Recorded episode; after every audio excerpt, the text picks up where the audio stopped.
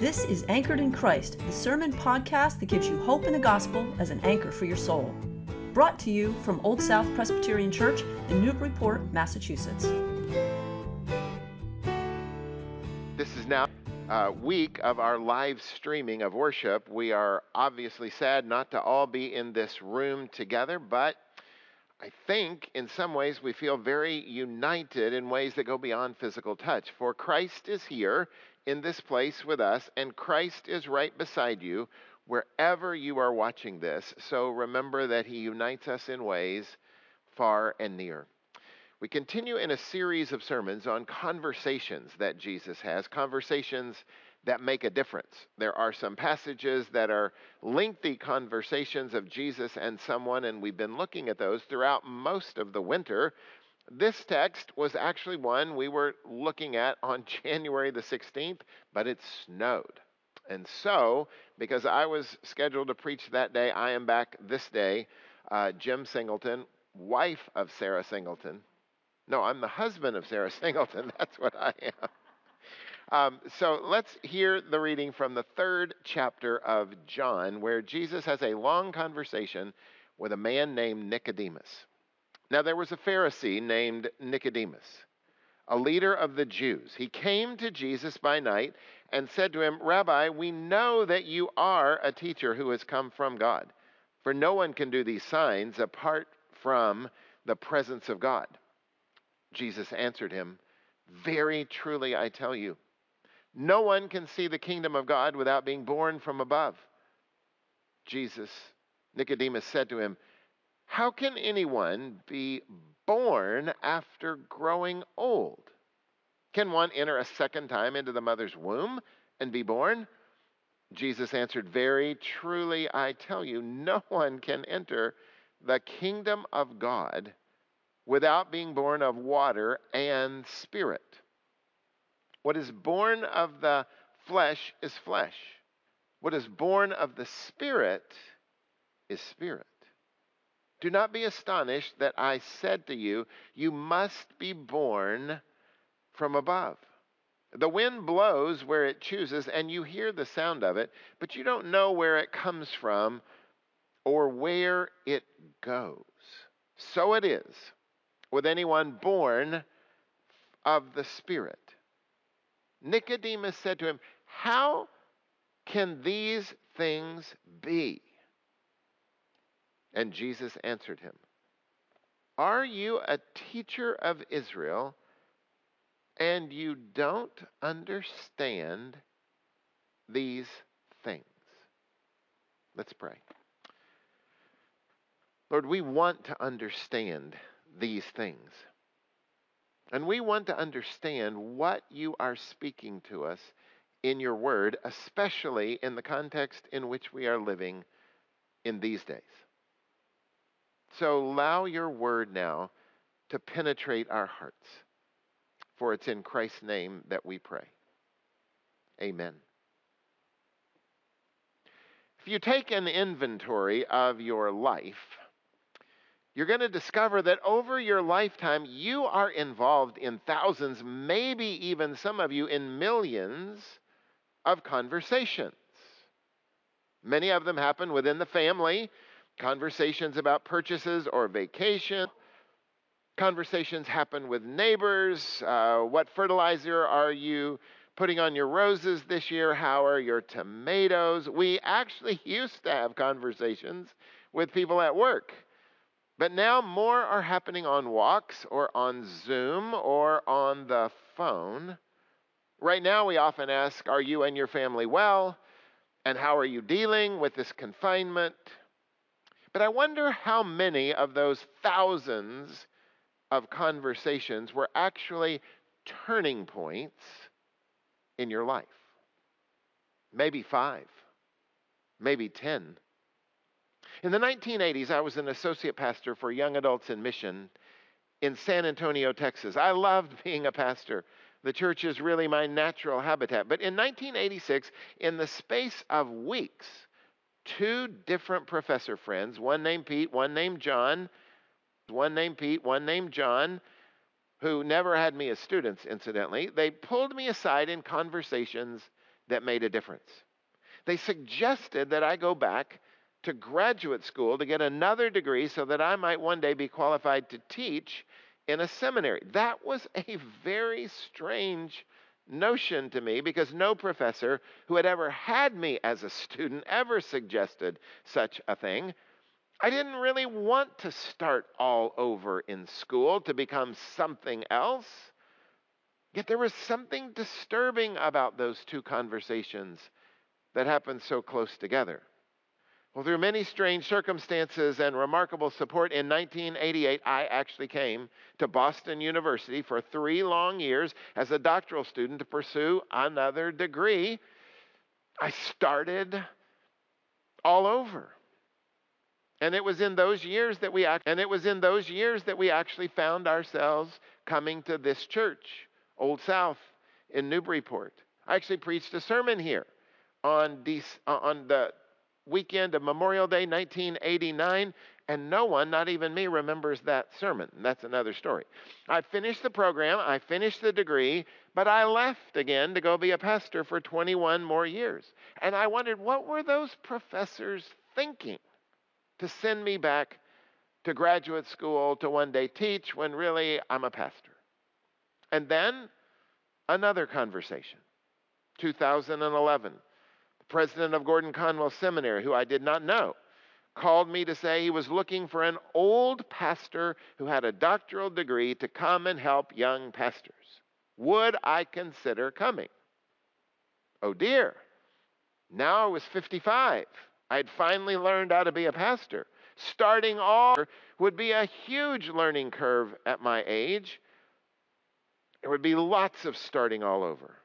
And yet it turned out to be one of those conversations that made a difference. And here I am, and as a byproduct to Old South, that conversation got Sarah into this place in the middle of this church, which would eventually lead to bec- her becoming pastor of this place. Conversations sometimes can make an enormous difference. I know you've had those conversations too. The conversation here is with a man named Nicodemus. We just heard it. Nicodemus has some tremendous advantages, and he's got some significant obstacles. So notice with me three things about Nicodemus. One, he's a Pharisee. That word means a separated one. There were not that many Pharisees in Israel at the time of Jesus, six or seven thousand. It seems like they appear on nearly every page of the Gospels. It was a lame movement that you entered into by taking vows in front of three witnesses, that you would spend every day of your lives observing every detail of the law. There were rules and regulations that covered conceivably all situations in life. And like every movement that thinks it has it all figured out, Pharisees had accumulated a lot of spiritual pride. And that kind of pride can be an obstacle in coming to Jesus. The second obstacle for Nicodemus was that he was a ruler of the Jews. That means he was part of the Sanhedrin, the court of seventy members who had judicial and governing authority over all Jews. The chief priest was head of that body. And one of the duties of that group was to make sure no false prophets came, no false prophets came up in Israel. Now, if you're in such a group, always sniffing out false prophets, you might not be very open to what God is doing. The second obstacle in coming to Jesus is power. Power. Pride and power. Third, Nicodemus is a wealthy man. You notice that later in John nineteen when he helps to bury Jesus by wrapping seventy-five pounds of perfume around Jesus' body for burial. seventy-five pounds. You and I buy perfume by the ounce. seventy-five pounds would have cost an enormous amount of money. That much perfume was also a sign that he's willing to spend lavishly, which means he's probably accumulated some money. And the accumulation of security here on earth is a third obstacle in ever wanting to come to Jesus. And yet, My guess is that despite his pride and his power and his wealth, something is missing in his life. Are you noticing in these weeks, as we've had so many things taken away from us, that something might be missing for you too? Lee Atwater had a reputation as a brutal, consummate political strategist and a hardball member of the Republican National Committee. He was the chairman of it at one point. Before he died of brain cancer in nineteen ninety-nine, he became a believer in Jesus Christ. And he actually became a critic of what he called the D C mentality. Before he died, Atwater said, "I had acquired more than most people." But you can acquire all you want and still feel empty. It took a deadly illness to put me eye to eye with that truth. But that's a truth that the country, caught up in its ruthless ambitions and moral decay, can learn on my dime. He said that almost thirty years ago. A deadly illness put me eye to eye with the truth that it's a truth that this country, caught up in its ruthless ambitions and moral decay, can learn on my dime. Nicodemus is intrigued with Jesus. Is Jesus someone who could do something with that emptiness inside?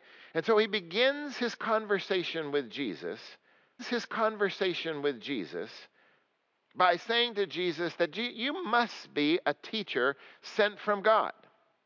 Perhaps Nicodemus is flattering Jesus with that label of teacher, but I don't think so, because at this point, Jesus has done far more than John has told us in his gospel, and Nicodemus is impressed. But then comes the blunt touch of Jesus. Now, you might have thought, hearing "you're a great teacher," that Jesus would have replied, "Thank you, you have very good taste," or "you're wise." But Nicodemus says, right in the middle of this seemingly flattery, "Unless you're born from above or born again, you will not enter the kingdom of God."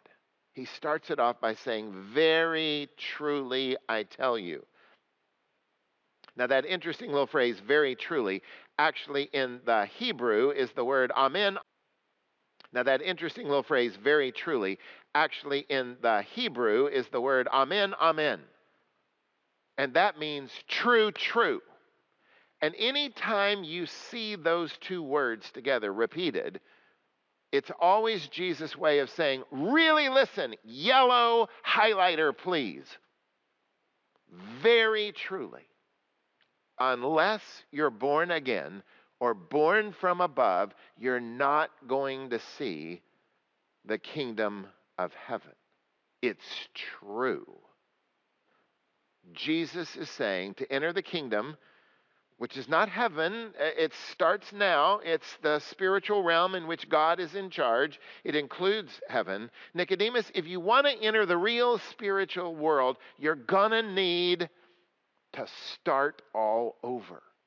No. Who? Something has to start all over.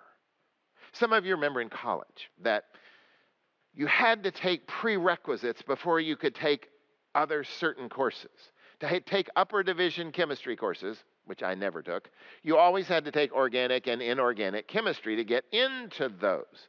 You wouldn't understand how to do those courses without it.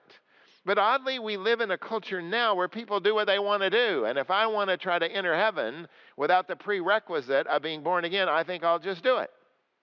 Because as Disney told us, all dogs go to heaven. Ha! But Jesus is saying, if you're going to enter the kingdom of heaven, something's got to start all over. There is a prerequisite. Now, to be born from above or born again does not mean that, you know, we've just done a few things wrong that need to start all new. Jesus is saying there's got to be a new, there's got to be a new start. There's got to be something going all over.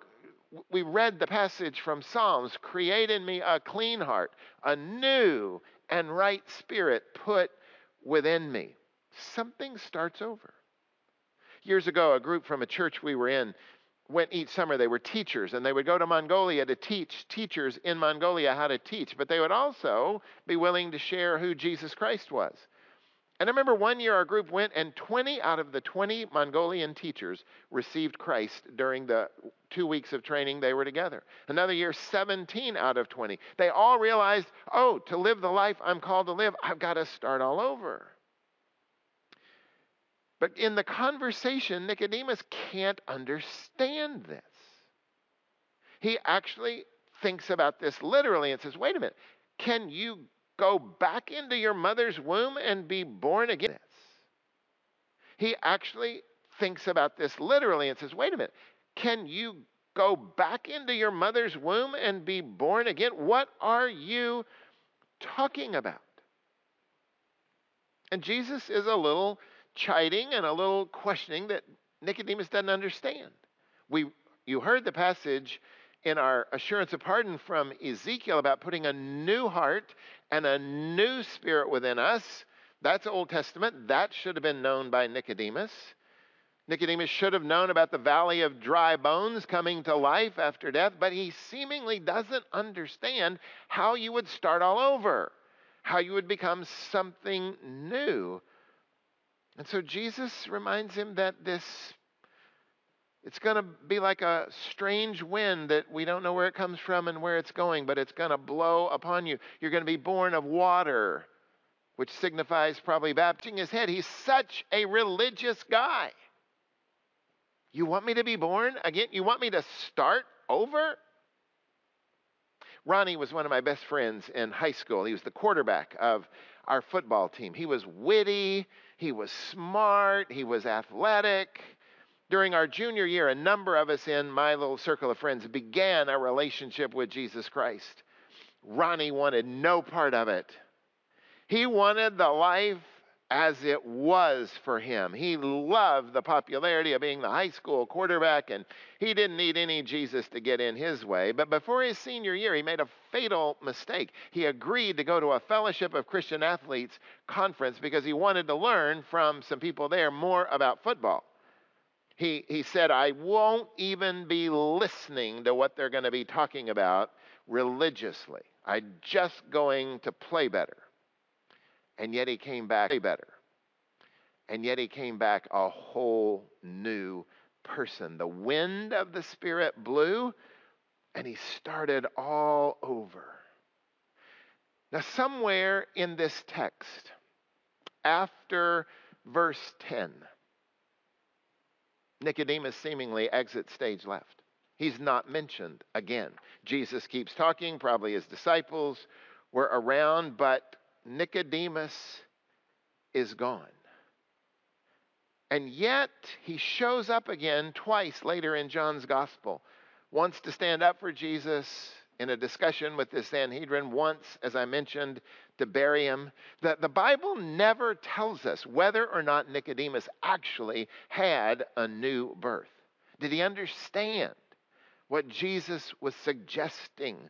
George Whitefield, our founder here in this church, was a mighty preacher and founder here in this church, was a mighty preacher in colonial America. He wrote many letters to the very famous Ben Franklin. In one of them he said, I hope that as you grow more and more famous in the learned world, I hope that you will have made as much progress investigating the mysteries of electricity as investigating Jesus Christ. I humbly urge you to give diligent heed to the mystery of the new birth.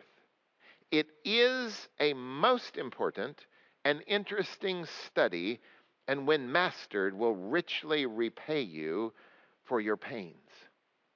We don't know if Nicodemus ever engaged Christ in this saving way. We don't know if Ben Franklin did, but both of them were intrigued with these people. Well, first, all who have experienced this new birth treasure it in their souls.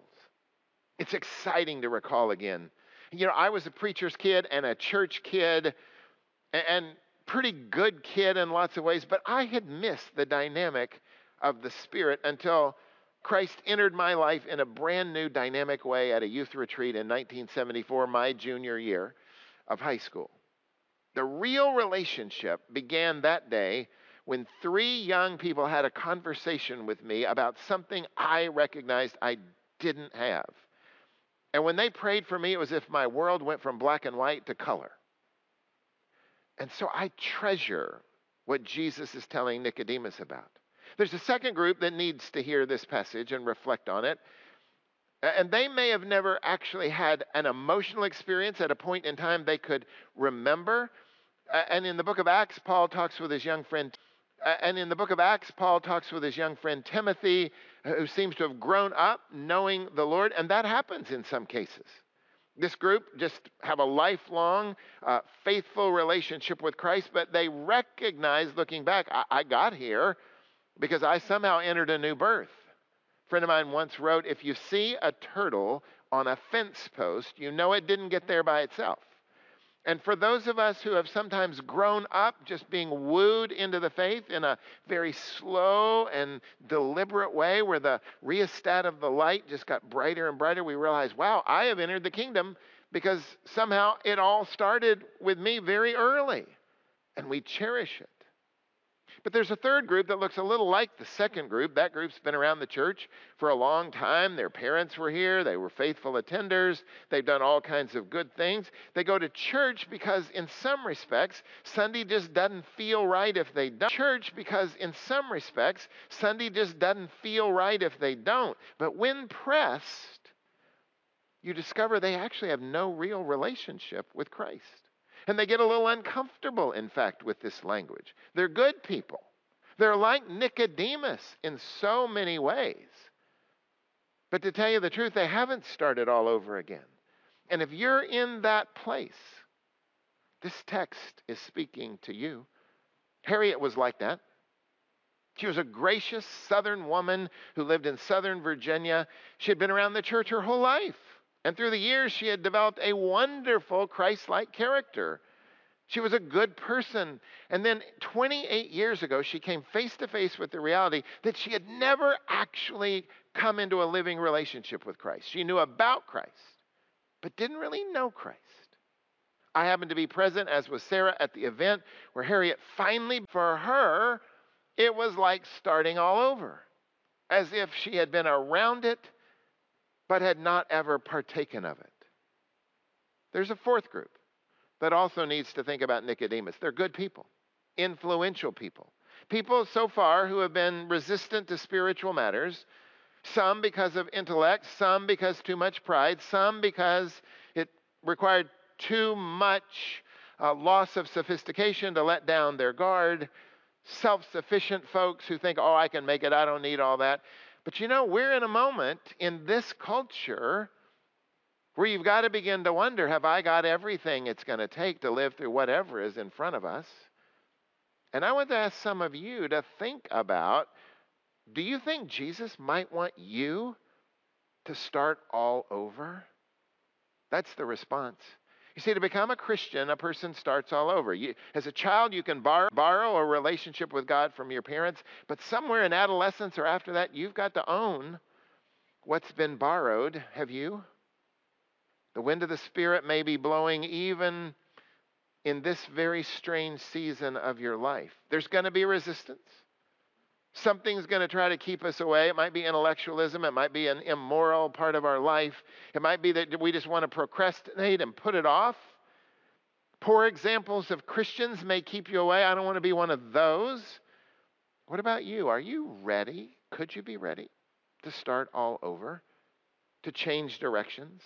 I love the little scene in Mark Twain about Huckleberry Finn. He's brought to this moment of fundamental choice. He's got to decide whether to help this runaway slave or not. And Huck says, I was a tremblin' because I got to decide forever betwixt two things, and I knowed it.